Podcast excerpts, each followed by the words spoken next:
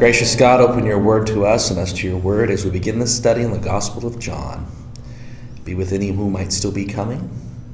In Jesus' name we pray. Amen. Amen. Well, we spent a year going through the Synoptic Gospels, looking at how the picture of Jesus depicted in Matthew, Mark, and Luke while varied and different, was nevertheless a picture of the same basic man and of the same basic story told around the same basic bunch of clueless nuts, the disciples. Some things never change. Now we're going to read the Gospel of John, which stands apart from the Synoptics. The Synoptics are called synoptic because they are synoptic or synonymous with each other. They tell basically the same story with many differences, but the same story, more or less the same way, following the same outline, with many of the same events taking place, more or less in similar ways. John varies greatly from the synoptics, both in terms of, of details and chronology, even in terms of how Jesus is presented, how the disciples are characterized, what kind of a teacher and preacher Jesus is is very different in John as opposed to the synoptics.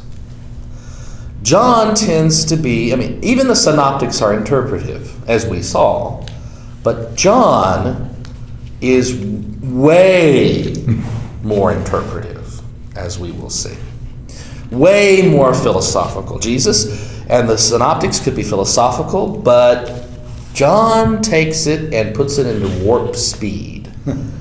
in terms of how interpretive and philosophical the approach is to Jesus.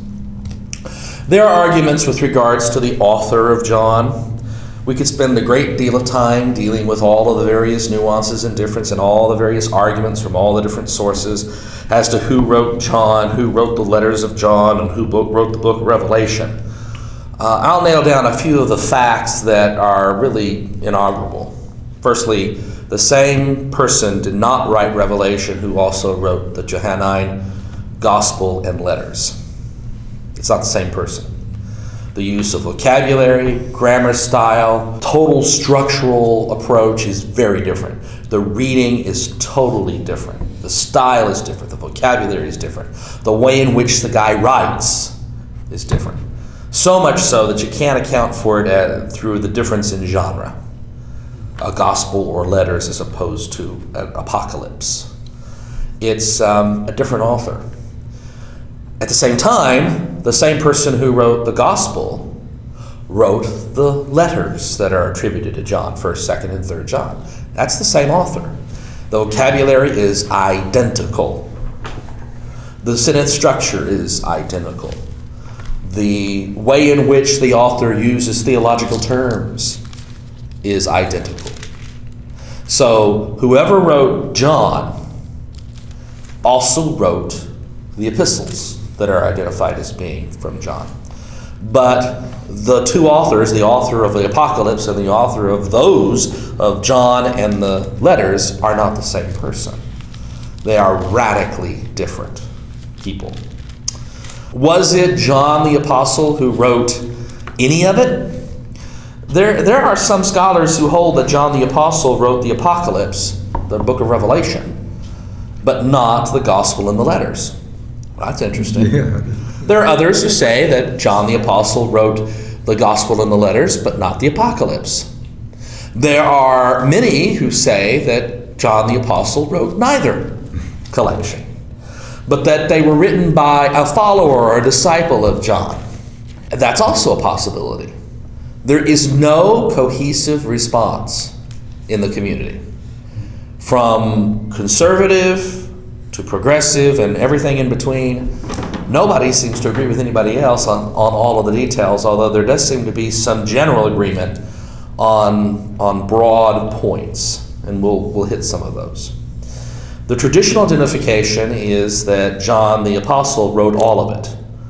Well, we know that's not correct. Even early church fathers and writers, historians, Irenaeus, um, uh, Jos- uh, not Josephus, Irenaeus, Papias, they knew that there was a difference in the authorship between the Apocalypse and the letters in the Gospel. So they recognized some of these problems. And, and, and they're apparent to any student of Koine biblical Greek. When they start you learning first year Greek, the thing they start you on is the Gospel of John for a very specific reason.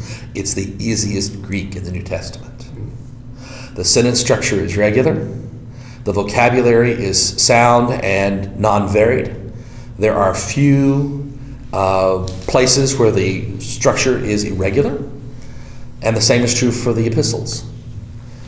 If you, are, if you learn the vocabulary and grammar that is contained in the Gospel of John, and can read it as I can pretty much without turning to a lexicon, and then you turn over to the book of Revelation, you're lost. you know you're reading somebody else's work.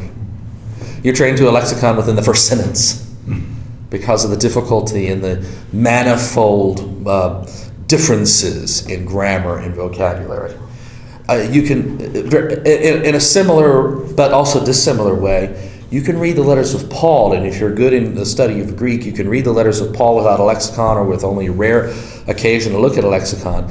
And then you turn over to the book of the Hebrews, which is traditionally assigned to Paul, and you discover it's a very different vocabulary, a very different sentence structure. So, so it, it's a similar kind of experience. Although the theological content of Hebrews is Pauline, the way it's presented is not. And uh, you can't even say that about John as opposed to the Apocalypse. I think that the best argument to be made is that is that of um, Raymond E. Brown. Raymond E. Brown is a New Testament theologian, historian, Roman Catholic uh, priest, and scholar who has written some of the most incredible work on John and on the Johannine community. And his analysis of the Gospel of John sees five stages of its development and at least three different authors. A early stage, a couple of early stages, which seem to go back to close to the time of Jesus. They go back before the synoptics. Then there's a stage which clearly seems to be reliant upon synoptic sources, the Matthew, Mark, and Luke, especially Luke. Then there's a, a final author's stage, and then the final editor's stage of development. So essentially, five steps or stages of development with at least three hands, three different authors if not four or five, at work in the writing of this gospel across a period of time. He tends to cite or identify the earliest stage with John, the apostle, with a, his teachings and preachings about the life and ministry of Jesus. And within the dialogues of John's gospel, you can find that teaching material anecdotes about the life of Jesus. Jesus did this, Jesus did that, Jesus healed here, Jesus healed there. All of those types of events are contained within that layer, those stages. But then you come to a secondary or a tertiary stage where you have the, the, the actual text that we have in front of us, the large percentage of it being written. And here you have an author who's taking the earlier materials and crafting them together into a literary work that is uh, a degree of polishing beyond the synoptics. In the synoptic gospels, Jesus is a itinerant Jewish rabbi teaching as itinerant Jewish rabbis taught, with parables and morality stories. In John's gospel, you have dialogues, these long speeches that Jesus gives. And while that type of teaching was not unknown amongst Jews, it wasn't generally what an itinerant Jewish rabbi would do. You found it amongst the Greeks and you found it amongst the philosophical Hellenistic Jews who lived in the Gentile Greek world. So what you what you see here is someone from the Hellenistic Greek world taking these the source material and using it to write these beautiful teaching sermons and placing them in the lips of Jesus. So while the, the basic content might be Johannine, uh, as in the Apostle John, and therefore from Jesus, the, the actual literature itself is, is, is beyond that. It's interpretive of the material more so than it is than what you find in the synoptics. Is this like Luke? Is this like what Luke did? Is this? It's, it's as far beyond Luke as Luke is beyond Mark. That's what I'm thinking. It sounds like what Luke did to Mark, and It's even more so. wow, that's, that's amazing. It's even more so. Uh, how about, how about, do we know anything about John that would lend itself to being, you know, appealing to a Greek editor or writer or expander? Oh, you mean anything about the apostle himself or the book? Yeah, I mean, I mean, enough, uh, Well, where he lived, um, John John had to leave Palestine during the persecutions of the church and moved into the region around Ephesus. And therefore, he, he was living in an area, much as Paul was preaching in an area, much as Luke was living in an area, where, uh, where he had been writing to largely Gentile communities. Hence, many references that you have look at Jews from the outside. Now, some people, some scholars have said, well, the author of John cannot have himself been a Jew because he has such a hostile attitude towards the Jews. And the author of John has a terribly hostile attitude towards the Jews. But guess what? Matthew, which is the most Jewish of the synoptic gospels, clearly written by a Jewish Christian, nevertheless had one of the harshest attitudes towards the Jews to be found in the synoptic gospels. So that argument doesn't really fly. That- the information that we have comes from Acts, is that right, about where, John went after? comes from Acts, comes from the traditions of the church as to where John went. We get men- that material both from Papias and from Irenaeus and Eusebius. How would you compare the Greek of John to the Greek of Luke? I mean, The Greek of John is simple, clear, straightforward, and easy. okay.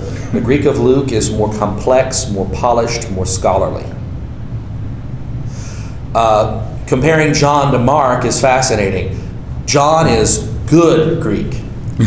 Mark is simply simple and poor. um, uh, John is polished in its own right, and yet and highly philosophical, but not scholarly Greek. Luke is almost classical Greek, almost not Koine. In the terms of the forms of Greek that existed in the ancient world, the classical Greek literature, Luke is similar to it in many ways, whereas John is not. Think about it this way John is good, colloquially spoken Greek, written down. Luke is literary Greek, far more so than Mark or Matthew. Um, Paul, it, it- John is similar in terms of grammar and, and vocabulary to the way in which Paul's letters read. That's why if you learn the letters, if you learn Johannine vocabulary and grammar, you can tackle Paul with very little trouble. Now, to say that the argument that John is hostile towards the Jews isn't an argument against Jewish authorship does not mean that it's not valid to see within John non Jewish components. There definitely is. There, there's some Gnostic type thinking and philosophy. There's definitely some Gentile thought underway. And much of that comes from that interpretive layer beyond the apostle, where the, the author has taken the material and written these dialogues with their interpretive spins. So, where John may have taught it as the man came to Jesus and asked, when he taught the stories, the person who's writing this down now in creating these dialogues much later is going, the Jew came to Jesus and said. and and it, it, with understanding the redactional character of what you got when you go from source to author is is the shift there. Um, some scholars have said the Apostle John is that first layer, first early layers that Brown has identified. John the Elder, who would be a Greek speaking person, is, and a Greek cultural person, is the artificer, the writer of the gospel as we have it. And he would have been a disciple of John. And then he is also might be, but probably isn't, the final editor who comes in and does the final edit job adds the last chapter and adds a few other pieces of material and cleans some stuff up. And is, Uh, is that what happened at 100 or whatever, the editing, the final editing? If if Mark was written between 65 and 70 before the destruction of the second temple, and after after the death of Peter in 68, and it, or 64, excuse me, so therefore sometime around 68. And Matthew was written, and Luke was written, if Matthew and Luke were written after the destruction of the Second Temple, between 70 and 80 AD, so sometime in that period there, then you can't really get the formulating of the Gospel of John more or less as we know it today until you get past the writing of Luke. Because the author of John seems to know Luke. Now, that gives you an earliest date for the writing down of the dialogues as we have them. But the material they're based upon are contemporaneous with Mark and even earlier, back into the earlier period, contemporaneous with Q. There are some interesting hints that, that's, that tell us that Q, if not unknown to the author of John, the materials in Q, the stories, the teachings in Q were known to, the, to, to, to John, the back source for the author of the gospel. This can get confusing. I thought this guy was, the first layer was the actual apostle. Probably. That's my opinion. Okay, so that means that he may have predated Luke. He sure. would have he would have predated Du- Luke. He would have predated Matthew. He would have probably predated Mark in the sense that Mark's writing it down happens after the death of Peter. Right. And he would have had to learn how to write in Greek. Uh, that or Or somebody else. or he But he- dictates it. So he's not, he's just the source. Just as, right, that's exactly correct. Just his Most scholarship today, even the mainstream, even towards the, the moderate to conservative scholarship, would say John the Apostle probably didn't pen these by hand. He probably dictated them to another writer who wrote them down and uh, to a secretary, um, and depended upon that secretary to get it written down, the stories, before it ever got put into the form that we have it in the gospel that we know. The stories themselves would have been written down, um, contemporaneous with the synoptic gospels themselves, probably. And then the form that we know them in today was after Luke. So you really can't have, according to Brown, you can't have the writing down of the gospel as we know it now prior to its final editing, prior to about 85 AD. And and it was finished probably about 95 AD with a final edit about 95, which says that it was the last of the Gospels written.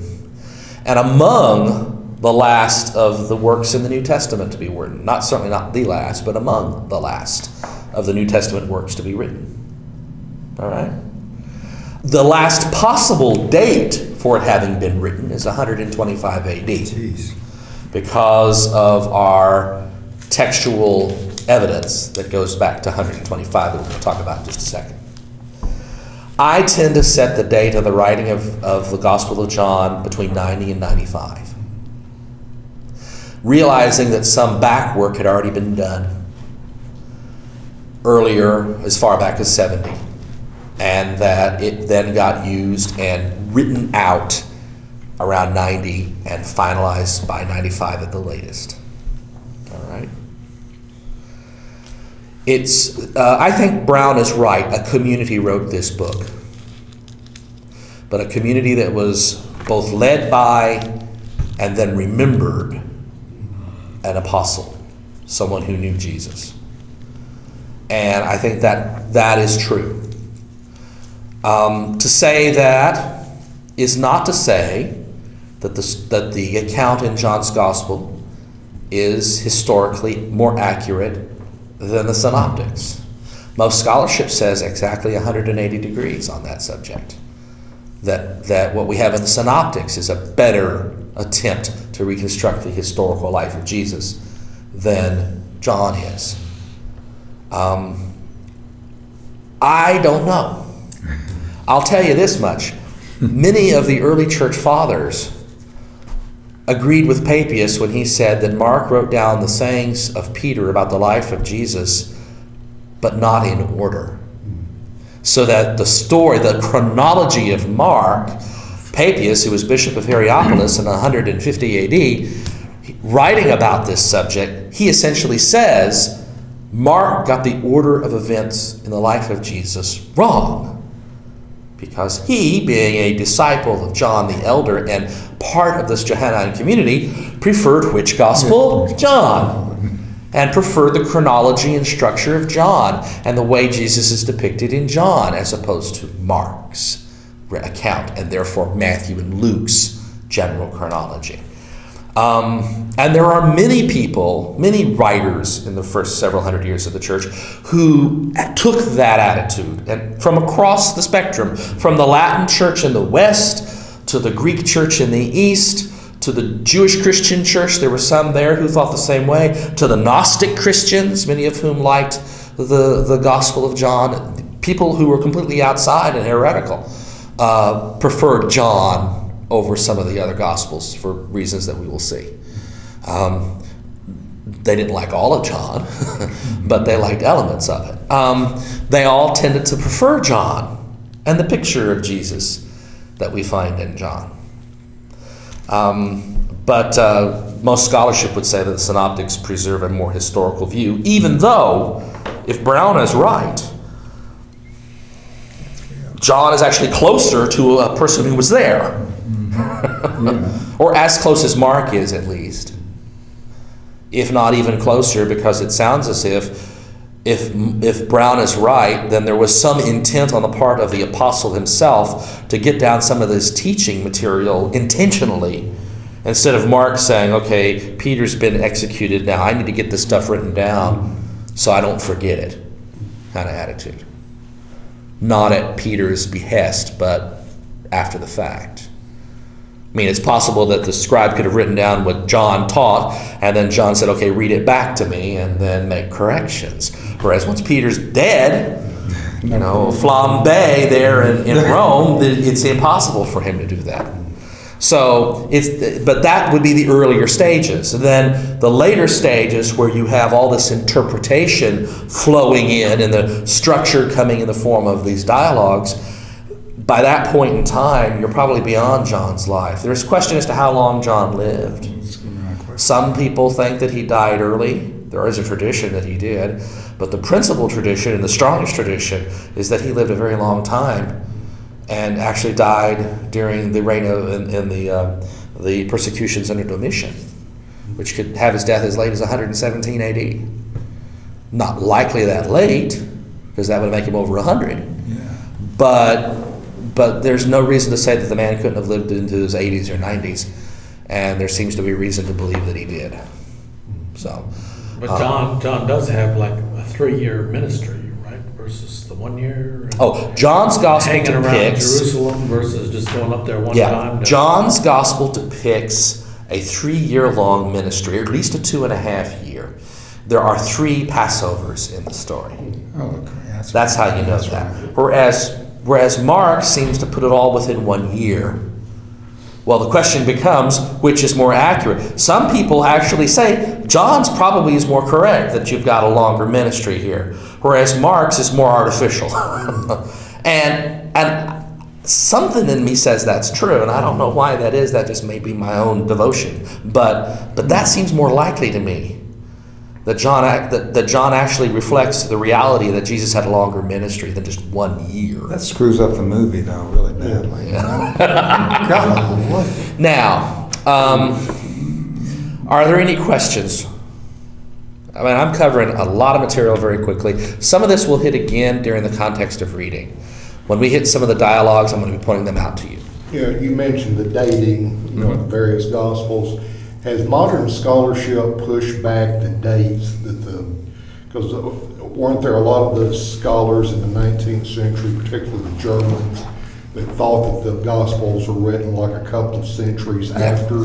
And we know that's in fact impossible because some of our fragmentary copies of the Gospels date to the second century. So, as we'll see in just a minute, some of our earliest copies of John date to 100, one fragment dates to 125, and then our most, a very substantial piece of John's Gospel dates to 175 to 200, which is way before some of those late dates that some of the Tübingen scholars were establishing in the 1800s. Um, for the most part, scholarship has pinned down, and this is generally accepted across the board, pinned down the Gospels to 65 to 95 as the authoring range, with Mark being the earliest and John being the last, independent more or less from Mark, other than Matthew and Luke, other than knowing Luke and following Luke's lead in a few places. Who are these two historians that they mention in this one? This Arrhenius and whatever. Irenaeus, Irenaeus. and Tertullian. Yeah. What does it say? Oh, it's giving them credit. It says, um, and it, the early writers uh, say that those two say that John wrote this gospel, and all of the and other evidence agrees. Irenaeus was bishop of Lyon in 175 That's AD. He was um, a writer and a historian of the church, a very important figure who quoted extensively from Papias' works and is a very important source for the later church historian Eusebius. And uh, he is prin- principally important in identifying the author of the gospel as John the Apostle. And he depends upon, in part, upon Papias for that finding. Tertullian was a little bit later church uh, father, preacher, teacher, who also who, who, who wrote one of the earliest commentaries on the Gospel of John. And it, it- fascinating writing. And he also wrote a whole series of sermons based on the Gospel of John. And some of the earliest sermons we have come from, from Tertullian. So, a very interesting figure, though. He's a, he was a weirdo. He castrated himself. He just missed. Like like Origen, he, he was so worried about sin and sexual sin that he thought it was necessary to stop it. Origen whacked it off. Tertullian mm-hmm. had it whacked off. So, oh boy. no, thank you. That's giving too much. other questions? Well, the, was there some, is there something, is there anything we know about John that would make him an attractive pseudonym, if, assuming it was all false? He was the beloved disciple, is that the one? Well, John does not actually appear in the gospel itself. He's, he's identified as the Synoptics. beloved. He's identified in the The synoptics. Jesus loved. but he is called the disciple who Jesus loved or the beloved disciple in John's gospel. But you can Yeah. identify him with John because A, he's the one missing, and, uh, and B, when the synoptics say a certain disciple does something and then John says that the beloved disciple does that same thing, we kind of have an idea as to who the identification is. Um, John is very important. He, he was identified as an important pillar of the church by Paul and hence he might be a uh, rather uh, uh, attractive uh, person to identify as the author of this particular gospel. Um, the other thing is that the letters say, I, John. Ident- whoever the author is, his name was John. Now, whether or not he was the apostle is another Could be the matter. be- Uh, John the Elder, or could have been another John. I mean, John was a fairly common name, just like it is today. So, it, it could very that it, it, it could be that it was simply the fact that he was an important disciple, and since it seems as though uh, he's the disciple missing in the storyline, then it, it would make sense then to identify him as the author. Snot-nosed kid, they didn't want to mention my name. That's right. Here we go. Um, As always, I do a little bit of textual work so that you know where we're getting our Bibles from. I always love to do this. Textual sources for the Gospel of John, the papyri. Most of the earliest manuscript fragments that we have of John's Gospel are little scraps of papyrus. For example, P52, also known as the Rylands Papyrus, is just a scrap of paper roughly the size displayed to the oh, right. Jeez. This is papyrus. For those who haven't seen it, I'll pass around a few sheets. This is papyrus. It is early ancient paper. It is made out of the leaves of a papyrus plant that grows in Egypt. They take the leaves, they layer them down, they lay them down, these fronds. You can see the fronds in this one especially. They lay them down, they compress them until they press out all the moisture, and they let them dry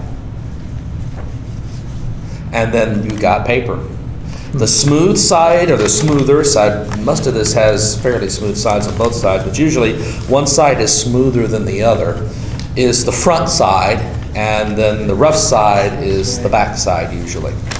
And all of the earliest literature of the New Testament was written on papyrus for a very simple reason. It was the cheapest writing material that existed at the time. While still ruinously expensive, it was nevertheless the cheapest you could get. Much cheaper than animal skins, for instance, in the form of parchment. So early on, when the church was not the undergoing um, uh, enterprise of the empire, as it was after 350 AD or 308 AD, uh, the, um, uh, they, they wrote on papyrus. And was it long sheets? At first, they were long sheets that would be rolled up as scrolls. Then they became long sheets that were cut to make codex or codices, books that would be sewed together. And most of the earliest copies that we have are either designed to be codices or were scrolls that were chopped up to make codices. All right. This, if you look to the right, you'll see a picture of, of the Rylands Papyrus or P52. It has part of John 18, 31 through 33 on the front, which is also called the recto, and part of John 18, 37 through 38 on the back, which is called the verso, and is dated to about 125 AD. They date it based upon the formation of the letters, how the letters are written, the style of writing. You can date things in that ancient world at that period of time because of the nature of scribal teaching, how they taught people how to write. You can identify the era, the, the, the, the, the century, and even the decades in which material was written. The other way to do it is, of course, is to take a piece of the material and, and carbon 14 date it. But when you don't have much material to use, that's a problem. Yes. Don't give it. That's a problem. Uh, they are working on, currently working on methods whereby they can date, carbon 14 date papyrus with a piece of, a sliver of material less than a millimeter of cross. If they can actually get to that point, then there would be no objection to carbon 14 dating everything because they could take a little bit of that margin and it wouldn't matter. It wouldn't matter at all. This is among the oldest fragments of any of the books of the New Testament. Some dating has put it as early as 100. Some scholars have said it reads kind of more like something that was written towards the end of the first century. But most scholarship says, well, that may be true. The scribe may have been trained how to write at the end of the first century, but we're giving it this leeway zone of up to 25 years. All right. It used to be dated a little later than that, towards 150, but in, in 1980s they pushed its dating to 125. And it seems to be the consensus of the community that that's when it dates to.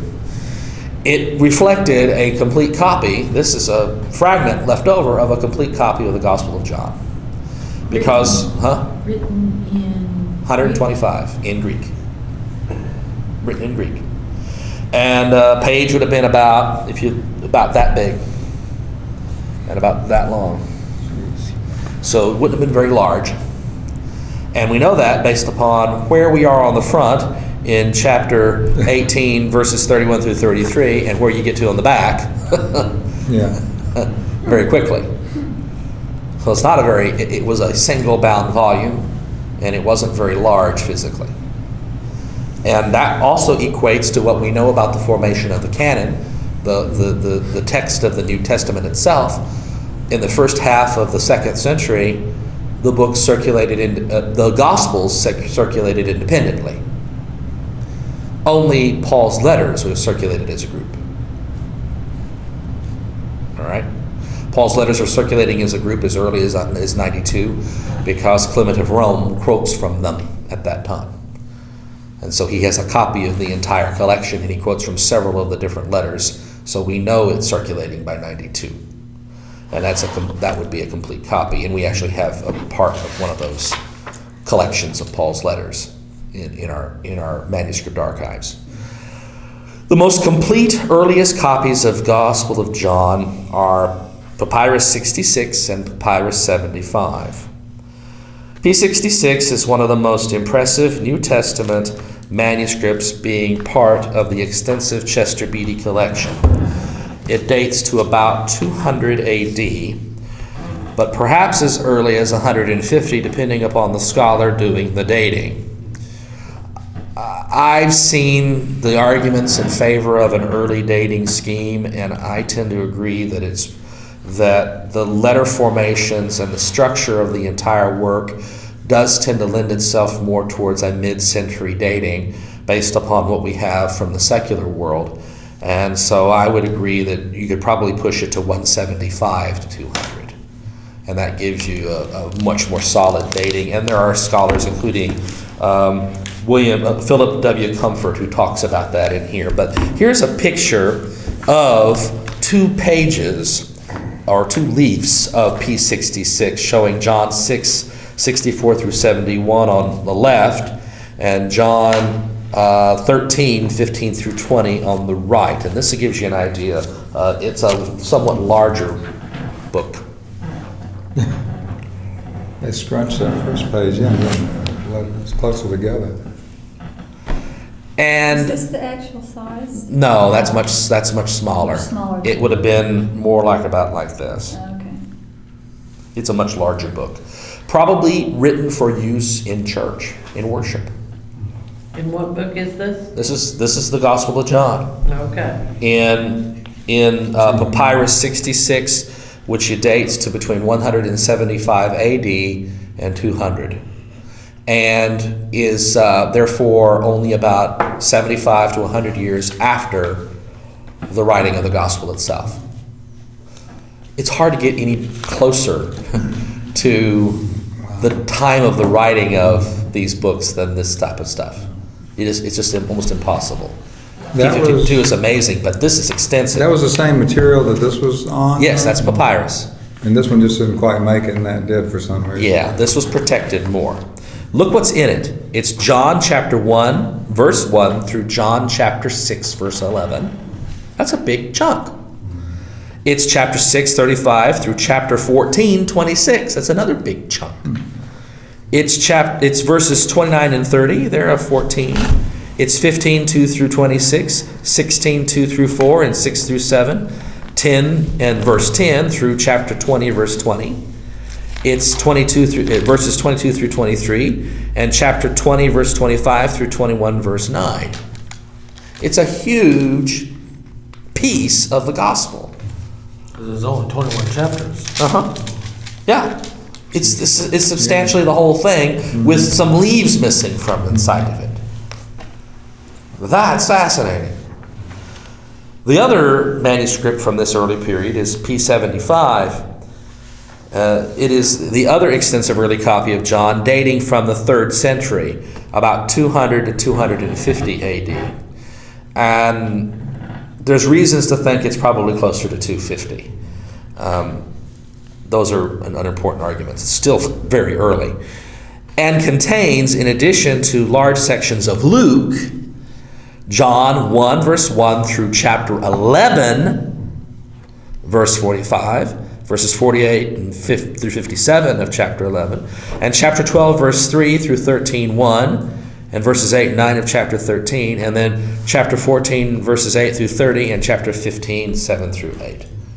So this has a massive, extensive 11 chapters almost at the very beginning, and then chunks, pieces of the rest. Um, and it's from later, which also fits with what we know about the formation of the canon. Uh, the New Testament started to form first as uh, by Marcion in the middle part of the second century, taking, taking the Gospel of Luke and the letters of Paul and saying, This is uh, the Christian Testament. We're going to get rid of the, the Old Testament and just have a New Testament. Um, and then the church in Rome saying, No, no, no, no, no. And the other church is saying, Oh, no, no, no, no. And then each, essentially, each wing or each branch of the church saying, We want to have our gospel as the head up of the New Testament. And the, the compromise was we'll have all four major gospels contained there in the Synoptics and John. And then the letters of Paul and the Catholic epistles, 1st, 2nd, and 3rd John, and the Petrine epistles and Jude. And that's how the first New Testament formed. And it formed in the very late second century. So by 250, it's not a surprise that you would find um, one book with both Matthew, with both, with both Luke and John in it, because they probably published it early on in these papyrus books, in these papyrus codices, in volumes. So you would have probably Matthew, Mark in one, Luke and John in one, Acts in one, the letters of Paul in one, and the Catholic epistles in one. We seem to see that in the collections. All right. What did they call it when they were reading or preaching or whatever from it or sermonizing? What did they call the, the codice? You know, like we, we say, oh, I'm reading from the Bible. What would they call this? I'm reading from the Gospel according to St. John or whatever after about 200. But you have to have Papias giving them their titles first. That's what, that's what I'm going. I'm thinking. I'm reading from this piece of. Paper. Well, from the letters of Paul, that was easy. Yeah. We're reading from the letters of Paul. Paul to the Romans, Paul to the Corinthians. I'm reading from the Gospel according to St. Luke at, at a certain point. That's how they would do it, kind of like we do it in, in a sense.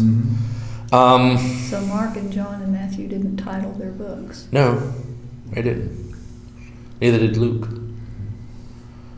They didn't title their books. I'm reading from the. That's why Papias had to tell us in 150 AD who wrote What what, books. It's good most, most people are shocked by that. Then you realize, well, Papias. That's the reason why Papias was telling us who wrote these things because they didn't. It, didn't- it didn't written. It wasn't written at the top early on. it really wasn't. But by the time of the great manuscripts, the, the, the manuscripts that are written on parchment, the uncial manuscripts, they were written on top. Look at the next. Oh, let's let's finish the bit on the papyrus. There are at least 21 known papyrus fragments of John's Gospel. 11 of them are early, pre 300s. The papyrus numbers are, and then I give you all the various papyrus numbers that are included in that collection. Some of these are large, like 66 and 75, or multi leaf, multi page papyrus manuscripts. Some of them are about, this, about twice the size of a postage stamp, as in 52. okay? So where did the numbers come from? Oh, those were assigned by the various scholars who discovered them, and there's now a convention for how you identify manuscripts. And there probably are more than this now. Uh, this is where we stood when this book was edited, which is my latest resource on the subject. So are they in the order that they were found? No, no, no, not at all. They're in the order in which scholarship, for whatever reason, has decided to, to number them. Don't ask me why. I, I, I did a PhD minor in the subject, and I don't know the answer to that question. now, there is a little more sense to be made in terms of the uncials. Here we have far more extensive textual exemplars, including the first complete copies not only of John, but of the entire New Testament. There are at least 68 uncial manuscripts that contain John. 13 are com- contain John completely. 10 substantially complete, and the rest being varyingly fragmented. Examples of these manuscripts include, and of course at the very top are the big three Sinaiticus, Vaticanus, and Alexandrinus. Sinaiticus dates to the fourth century, and so does Vaticanus. Both of them are part of Constantine's publication of the New Testament. So, and they were produced in the mid 300s. And they are complete. And in John, they are complete. All right. Um, What does that word, what's uncial mean? Uncial means all capitals. One of the characteristics of the of these manuscripts is that everything was written in all caps. Later on, they would develop what's called the minuscule manuscripts, where instead of having all capitals, they would have mixed capitals and lowercase. Those are a heck of a lot easier to read, but um, uh, they're also not as precise, believe it or not. And the basic, and it's based on the fact that in the er, in the third, well, in the fourth especially, it's also true in the third because many of the papyri are also uncials in that sense. In the fourth, fifth, sixth, and seventh centuries A.D., in during the great imperial period of the empire, Christian imperial period, uh, official documents were always written in uppercase and the Bible was considered an official document of the empire. And these were produced by imperial scriptoria, imperial writing houses, paid for by the empire itself. And um, uh, Sinaiticus is located at the British Museum. Uh, Vaticanus is located, of course, at the Vatican. Alexandrinus is located also in England. Uh, Ephraemi also dates to the fifth, and Beza dates to the fifth, but those are you know very fragmented or mostly complete. Um, Alexandrinus is lacking part of six through chapters six through eight. It's um, uh, they are mostly complete. Then you'll notice later on, eighth, 9th, and tenth century, they're complete and they're called Byzantine, late imperial period. If you have a King James and you're reading from the King James, the Greek of, for example, manuscript K will match closely the English translation in the King James. Because these later generations of the Uncial manuscripts were what the King James is based upon. Whereas if you're reading from the NRSV or the NIV, then your translation is going to be following either Sinaiticus Vaticanus and Alexandrinus in some places, or 66 and 75. Or all four of those in a blended way. So when you're reading, for example, when you're reading the NRSV or the NIV, you are reading a translation of a manuscript that's only a, within 200 to 300 years removed from the writing of John's Gospel. Whereas if you're reading the King James, you're reading a, a translation of a manuscript that's a thousand years removed from the writing of John's Gospel. Which would you prefer? that's Yeah. This one's hard. Okay, any questions?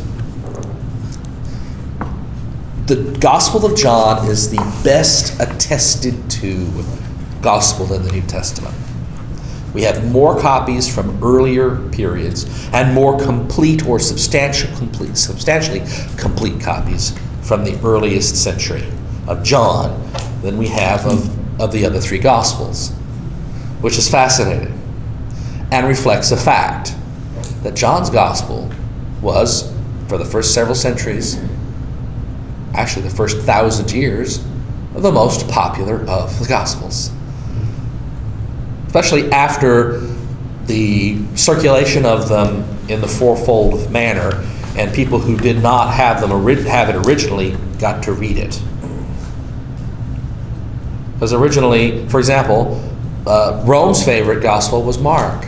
Earlier on, all of the early authors out of Rome are co- quoting Mark extensively.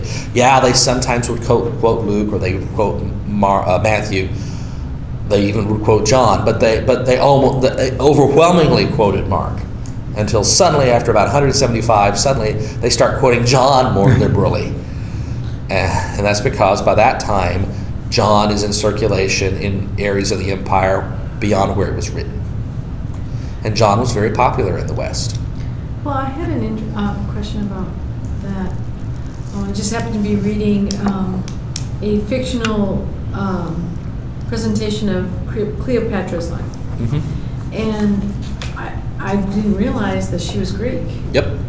and that she came from a long line of Greek. She was a rulers. descendant of Ptolemy and a descendant of one of the generals that served under Alexander the Great. Oh, my gosh. Uh-huh. And her daughter then heard testimony of Jesus Christ. Mhm. That's that's tradition.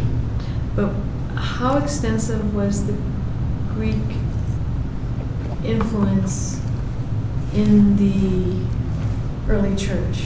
Oh, Were it there- was amazingly extensive. The the early church, when it first grew and left Palestine, it went to places outside of Palestine where Greek was the mother tongue, and it was being communicated by people who either Greek was an acquired language or a trade language that they learned, or was their mother tongue. People like Paul, for whom Greek was his mother tongue. Two people for whom Greek was either their mother tongue or a language they knew very well. So early on, the entire the, the various gospels were, you know, the stories about Jesus were translated orally into Greek. Early on, Q was translated into Greek, very early on. Um, early, uh, Paul's letters were written in Greek. The, the Gospels that we have, all four of them, were drafted in Greek. All of their editing was done in Greek. So, Well, what you said, and then I was thinking about how the popularity um, um, of his writings. But if you read Plato, Socrates, if you read um, Aristophanes, if you read their um, English translation, it, the philosophy is very simple, and yet so it, um, pervasive. It almost leads you down this path, this path of thought, the to the point where you are messed up for the rest of your life. Greek- But- Greek thinking Cognitive, lays spiritual. behind Western thought. Right. It cannot be avoided. It's part of our of of our language, as we'll see. Uh, Greek is very important. Um, eh, and, and I think that's a good thing because I, I, I love Hebrew. Hebrew is a beautiful language. It's, a, it's a poetic, beautiful language. It sometimes sounds like Klingon being spoken, but it's a beautiful language. And, and it looks like chicken's tracks across the page, but it's a beautiful language. But I'm going to tell you something it is not a precise language. It is a very context is everything kind of language. And Greek, on the other hand, is a very precise language in terms of tenses and, and, and activity. It, it's a very precise language. And uh, that makes it actually a good thing to have all of this material in. But unfortunately, the Greek way of thinking then lays behind this articulation of the gospel and it becomes almost impossible to extricate the two. You will see in tonight an example of where that Greek characteristic is evident in John chapter 1. And yet you have this Hebraic attempt to throw material in. You're going to see it in just a moment here. It'll be funny too, and it, it is funny. I want to, I want you to hear what it sounds like. So we've been talking about Greek. So here's the beginning of John's Gospel in Greek. You're invited to turn to chapter one, verse one, and follow along in English. Here's what it sounds like. I won't do this for very long, but just to give you an idea of what it sounds like. In arche ein halagos, kai halagos ein prostantheon, kai theos ein halagos. Verse one. What does that mean? Well, in the beginning, ein arche. Now, here's this will show you the, the, the, the extreme dependence of English upon Greek. Arche means the beginning. We get a word from that in English, archaeology, the study of the beginnings or of the ancient world. Ein arche, ein halagos, logos, the word for word. But it also is the root word from which we get the English word logic. So it's more than just a word, it's a, it's a concept or the concept behind the word in Greek thought. Ein arche, ein halagos. Kai halagos, ein prostam theon. Okay. Uh, and the word was with God. Kai theos, ein halagos. And the word order reads, and God was the Word, but in actuality, because of uh, how word i these words are uh, declined and conjugated, it actually should read, and the Word was God. Because the Word is in nominative, and God here is in accusative. It's the direct object. So, so uh, in Greek, you can actually have different word ordering than you have in English, and what's important is the part of speech the word is based on its ending. It's not important generally unless you're trying to read it in Greek. They do follow certain word order conventions, just like we do in English, but, unf- but the difference is, is that in English, word order determines the part of speech. Think about it, you know. But okay, well, uh, um, uh, the king meets the bishop. Who's doing the acting here? The king. Okay. The king. Because that's the Yeah. Who's the direct object? The bishop. The bishop. The bishop meets the king. It's Switch reversed. It's the reverse.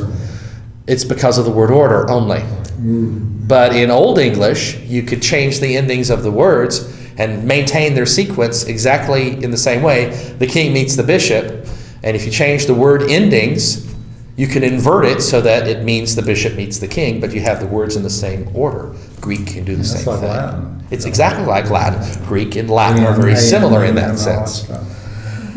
Okay, this one, uh, autos ein. Uh, let's read it. Let's read the whole first verse completely through. In the beginning was the Word, and the Word was with God, and the Word was God.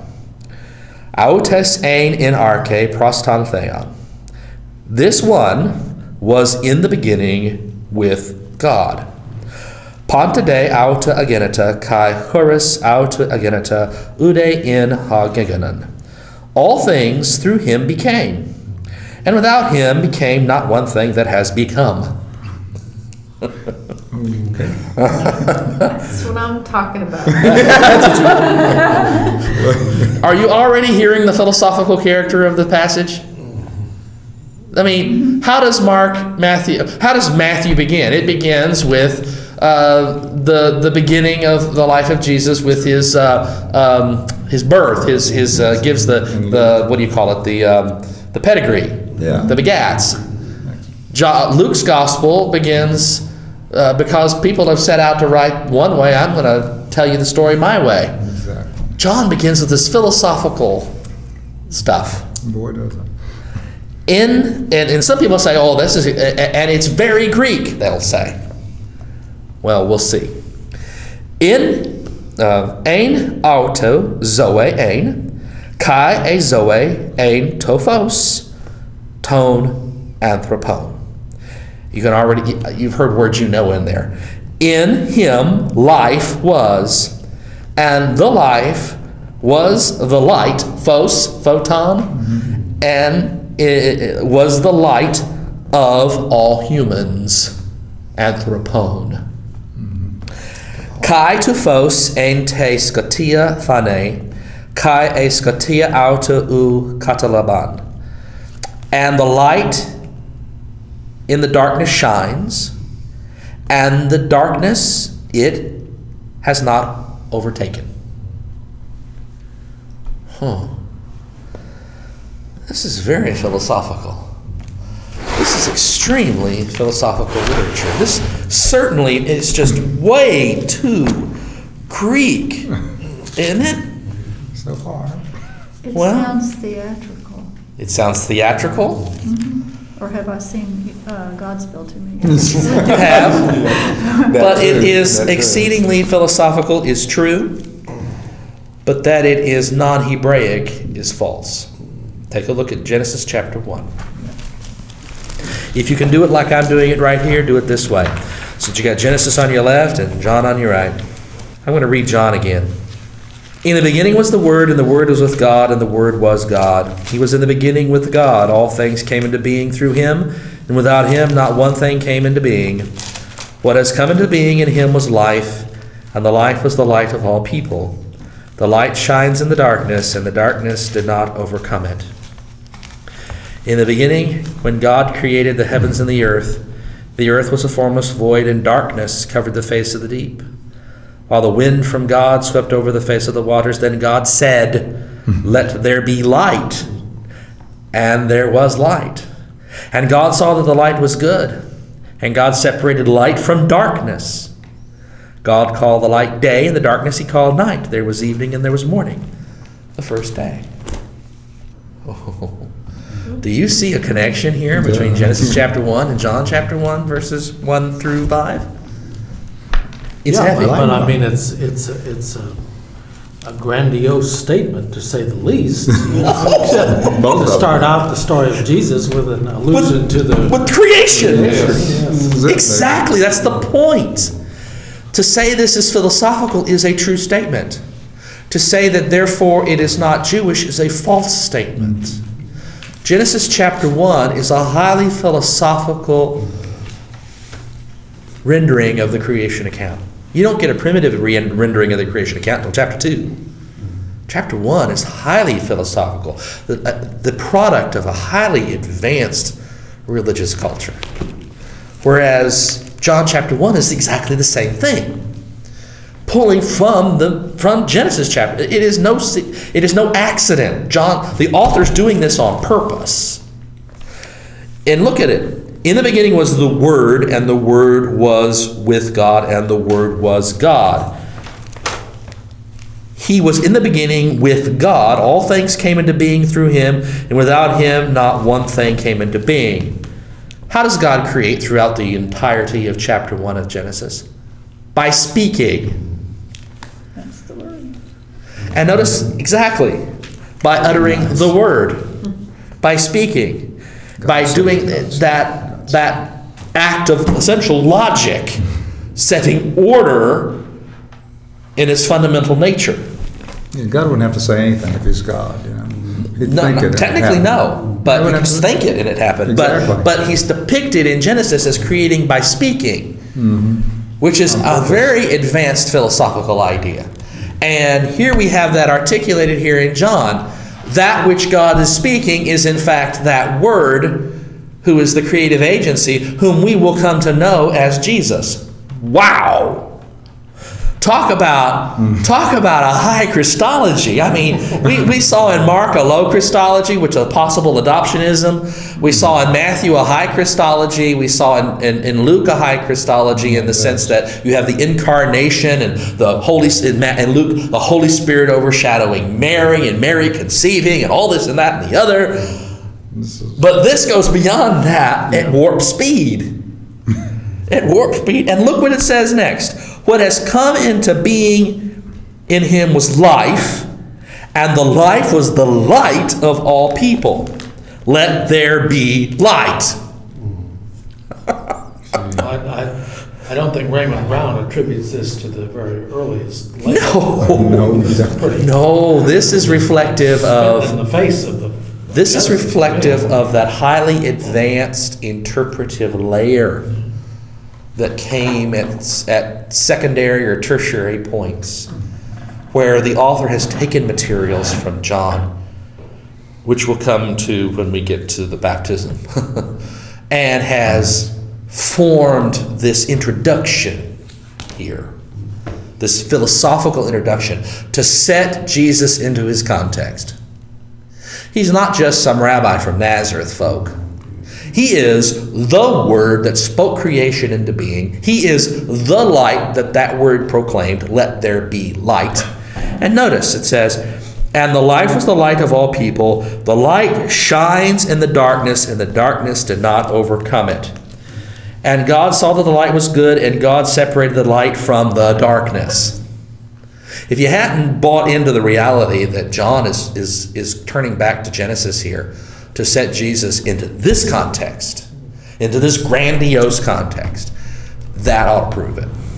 That is, this is some of the best. And, and even though the Greek is plain, simple Koine Greek, this is some of the best writing in its beauty, simplistic, simplistic beauty. Luke is complex in classical Greek. Uh, Hebrews is complex in classical Greek. John is simple spoken Koine Greek. But here, in its simplicity, it is communicating deep philosophical thoughts that cannot be missed. You could spend, and people have spent their entire careers working on the first five verses of John and how they reflect Jewish philosophical thought and at the same time Greek philosophical thought. That's the secret. While Genesis chapter 1 was not written by Greeks, it was written by Jews coming back from the diaspora in Babylon long before the Greek influence hit them. Nevertheless, you see strong undercurrents of Greek philosophical thought in John, and they are parallel to thinking in Genesis chapter 1. Parallel. Almost like almost like a serendipitous creation from both cultures. What has come into being in him was life, and the life was the light of all people. That's fascinating. That life was the light of all people. That light, that, that life is, is Jesus' very nature.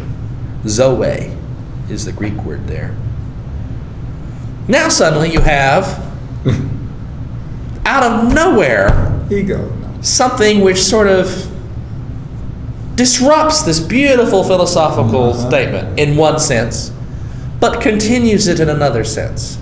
You could skip from verse the end of verse 5 to verse 14 and not miss what comes next. You can do it. Let's do it. The light shines in the darkness, and the darkness did not overcome it.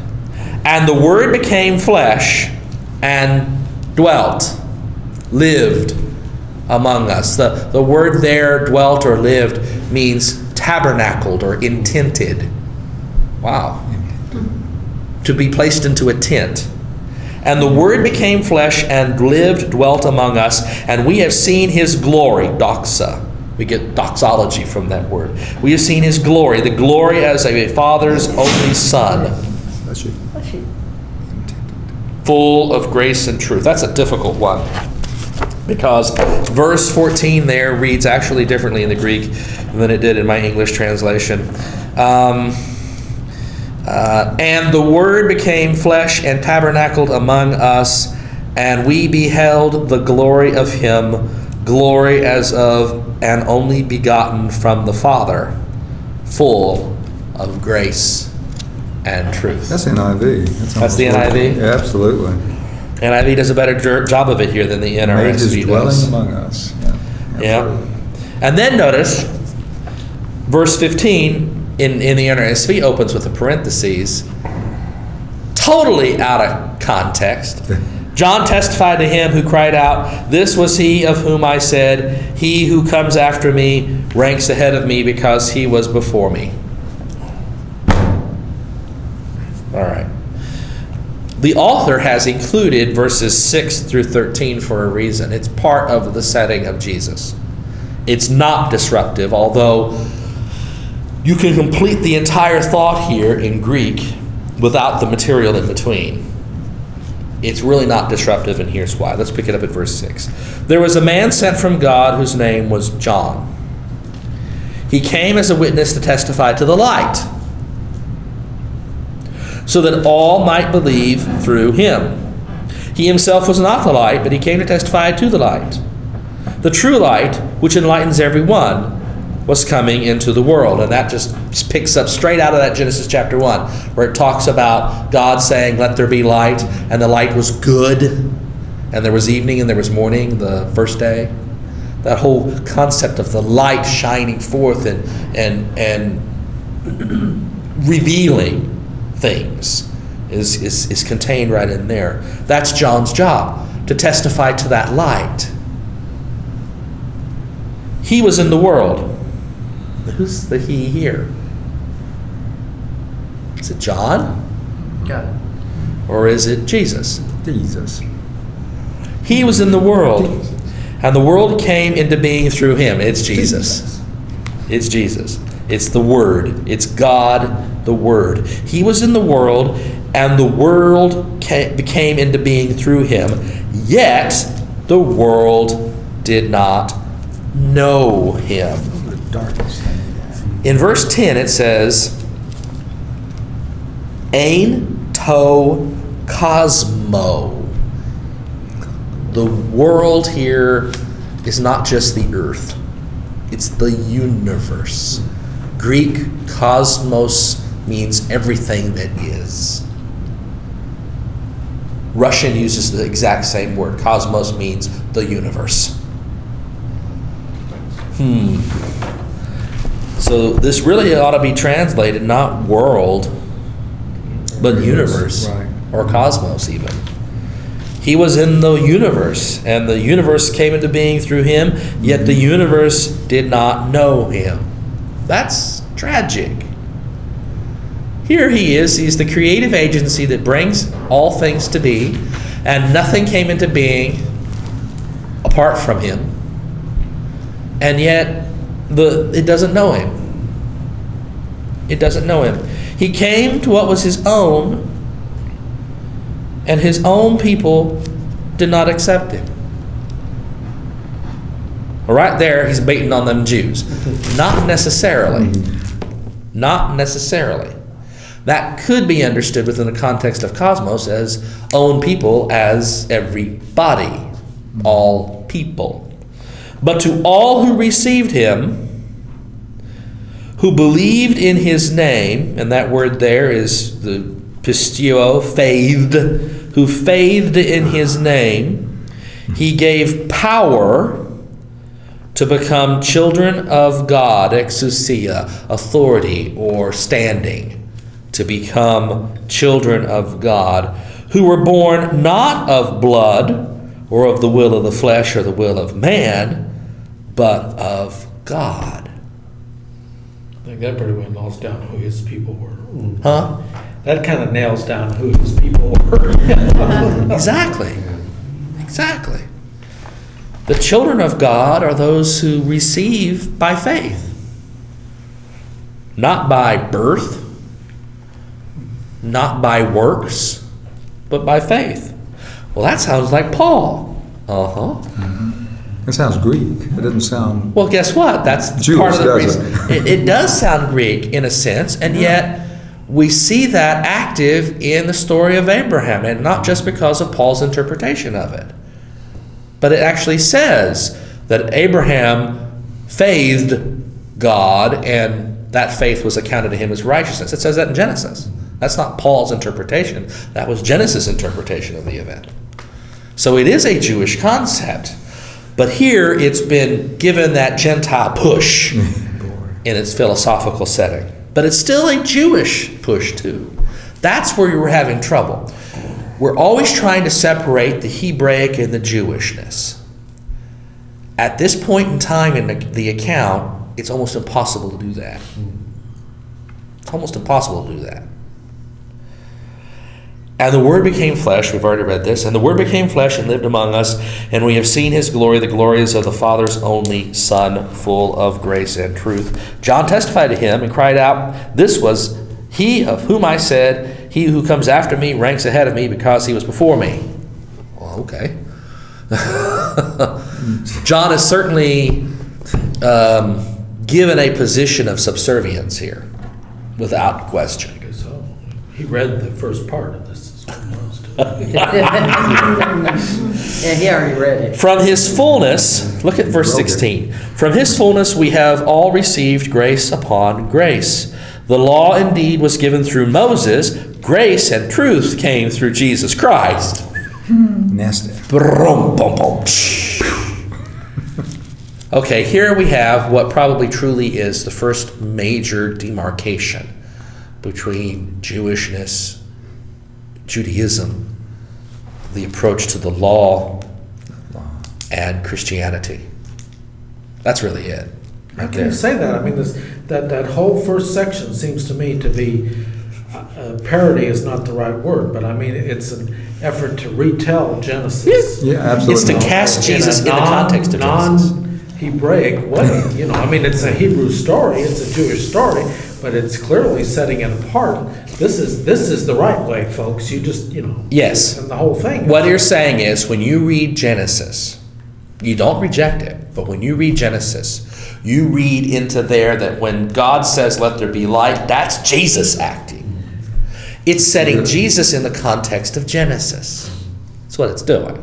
It's taking this Hebraic, beautiful philosophical account of creation and taking Jesus and interpreting him into it so that we can then understand Jesus in that context. So he's already there in the beginning. Yes, exactly. There was no time in which Jesus was not. Right. In fact, we see that in just a second here. Um, no, verse 18. No one has ever seen God. It is God. No, here we got a translation problem. It is God, the only Son, who is close to the Father's heart, who has made him known. That's a bad translation NRSV translators. Theon udios im archen papote. Monogenes theos aon eston kolpon tu patros ekenos exegasata. God no man has seen, never. God no man has seen, never. The only begotten God is the one being in the bosom, the breast of the Father. That one declared God or declared Him. So here it's saying this is the highest monarchical Christology you've got. Jesus is the only begotten God as close to God as God's own breast. Wow, that's interesting. Wow. So this is a statement, not I mean it's already been implied earlier on. In the beginning was the Word, and the Word was with God, and the Word was God, and the Word becomes flesh and dwells among us. If A equal B and B equals C, then A equals C. Okay? Good. That's good logic, and that's good Greek philosophy, and that's good mathematics. Well, if you didn't catch it, then you're going to get it here. No, God, no man has seen, never. No man has ever seen God. However, the only begotten God, the one who is in the bosom of the Father, he has declared God. He has seen and declared him. So it is essentially saying here Jesus is the only begotten God. This is the beginning of Trinitarian thought. It really is. I thought when you saw Jesus, you saw God. You do. That's exactly what you're. That's exactly. That's what not what that said. said. Uh, yes, it is. Not this breast thing, no. It's saying that that is the only way to see God is through Jesus. Oh, that's not what, I- yeah, that's what you said. I missed that interpretation without your help Um, Go back here. No one has ever seen God. It is God, the only Son, who is close to the Father's heart, who has made him known. Uh-huh, Now that's the. NRSV's rendering of this. It's a weak rendering because what it probably ought to read more like is no one has ever seen God. It is the God, the only begotten one, who is close to the Father's breast, who has made him known. That's probably a better rendering. made him known. And by that you understand it then that this Jesus is the only begotten God. There is God the Father, there is God the Son, and as we know, there's God the Holy Spirit. I mean, you got the Trinity here. You heard that in Matthew, you heard it throughout Paul, although never stated completely. You find all three functioning. You had it stated completely in, in, in Matthew's gospel. And then here you have it implicitly functioning a kind of Trinitarian formula because you got the problem of this tritheotic concept of uh, the, the charge from the Jews that the Christians are worshiping three gods Yahweh as the Father, the Messiah, Jesus, they're worshiping as a God, and then the Holy Spirit, who is God, an emanation of Yahweh as a God. And that was what the Jews were saying about the Christians towards the end of the first century and into the second century was you're worshiping three gods. You're worshiping Yahweh, you're worshiping what you believe to have been the Messiah, and you're worshiping an emanation of Yahweh, the Holy Spirit. And as if they are three separate gods. And the Christians are saying, no, we're not. We're worshiping one God in three persons. Da da da da da. Nice dance. everybody skate the other way. exactly. Well, I mean, you know, we're if you're you know going to be mathematical about it, the the Jews are looking at it as one plus one plus one, whereas the Christians are looking at it as one times one times one, which is equal to one.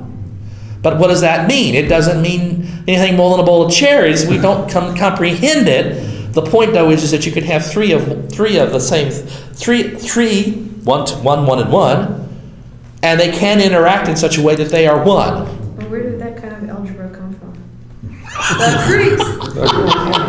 It wasn't the Egyptians, I'll. The point is that we already have in John's Gospel this attempt to try to handle the interreaction, the interplay between God the Father and God the Son.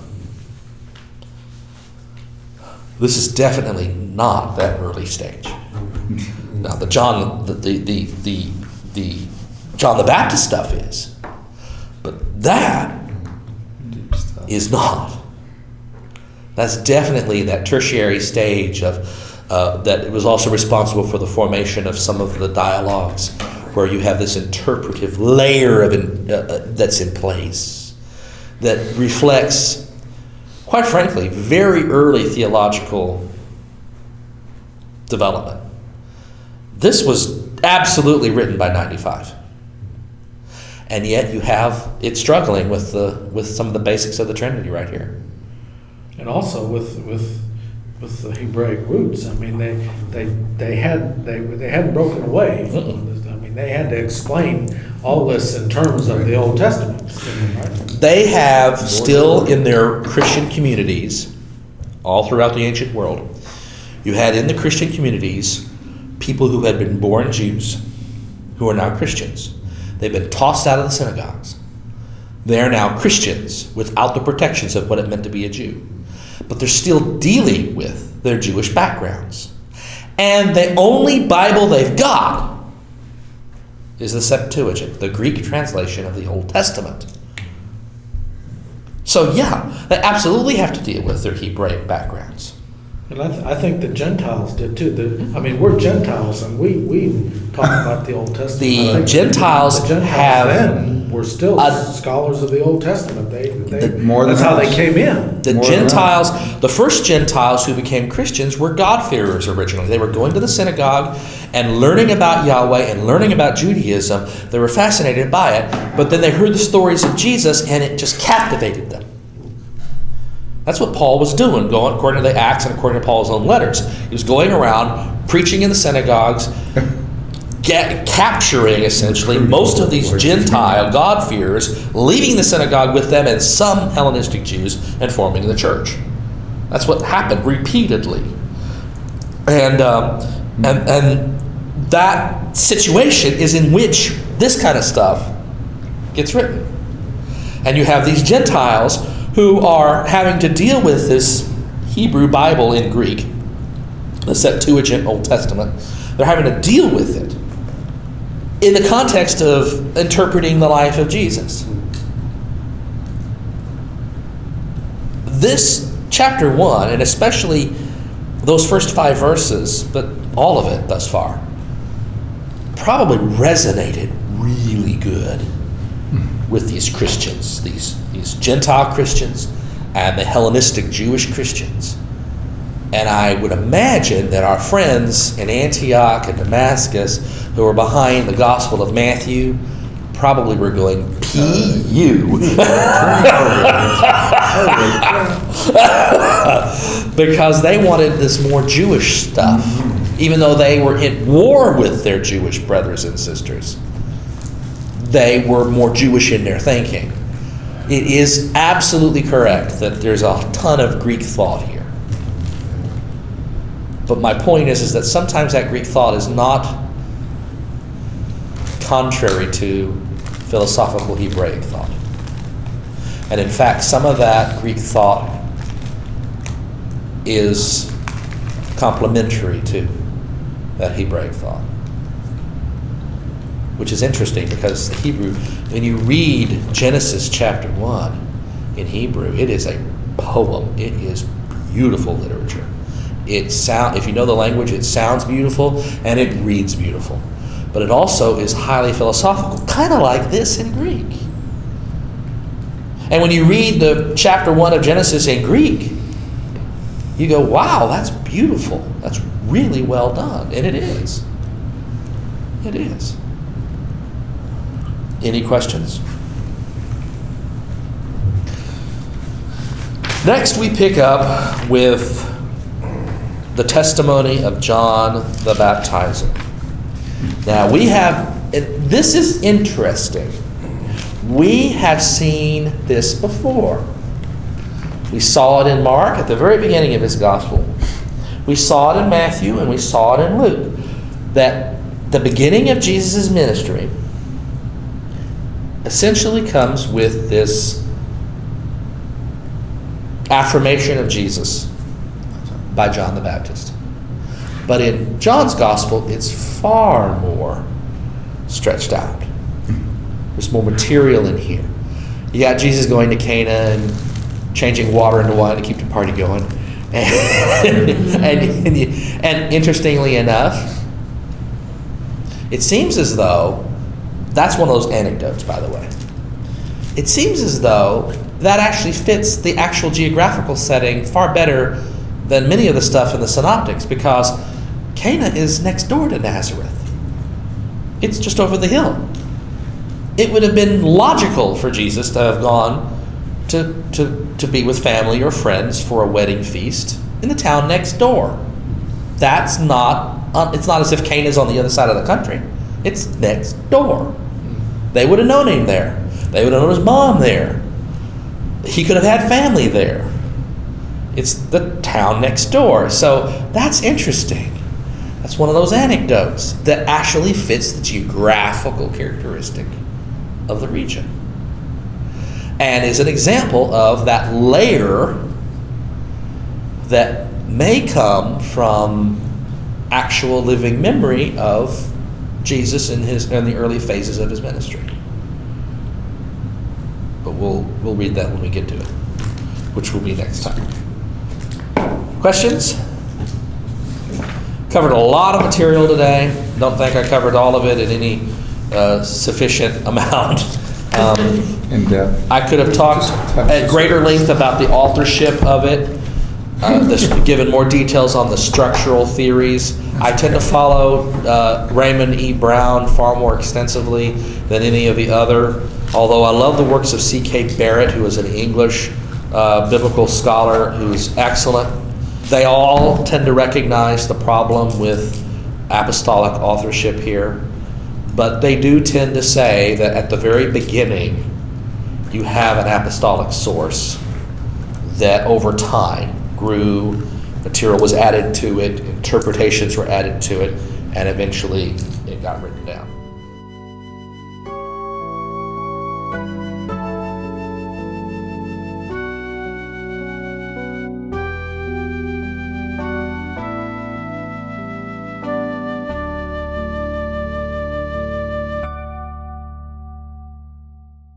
You have been listening to a Bible study by Dr. Gregory Neal, Senior Pastor of St. Stephen United Methodist Church and Rector of Grace Incarnate Ministries. Copyright 2010 by Dr. Gregory S. Neal, all rights reserved. For more information or to listen to other seminars, Bible studies, or sermons by Dr. Gregory Neal, visit us on the web at www.revneal.org. That's www.revneal.org. You are also invited to visit us in person at St. Stephen United Methodist Church, 2520 Oates Drive, Mesquite, Texas 75150. This program was produced by Dr. Greg Neal.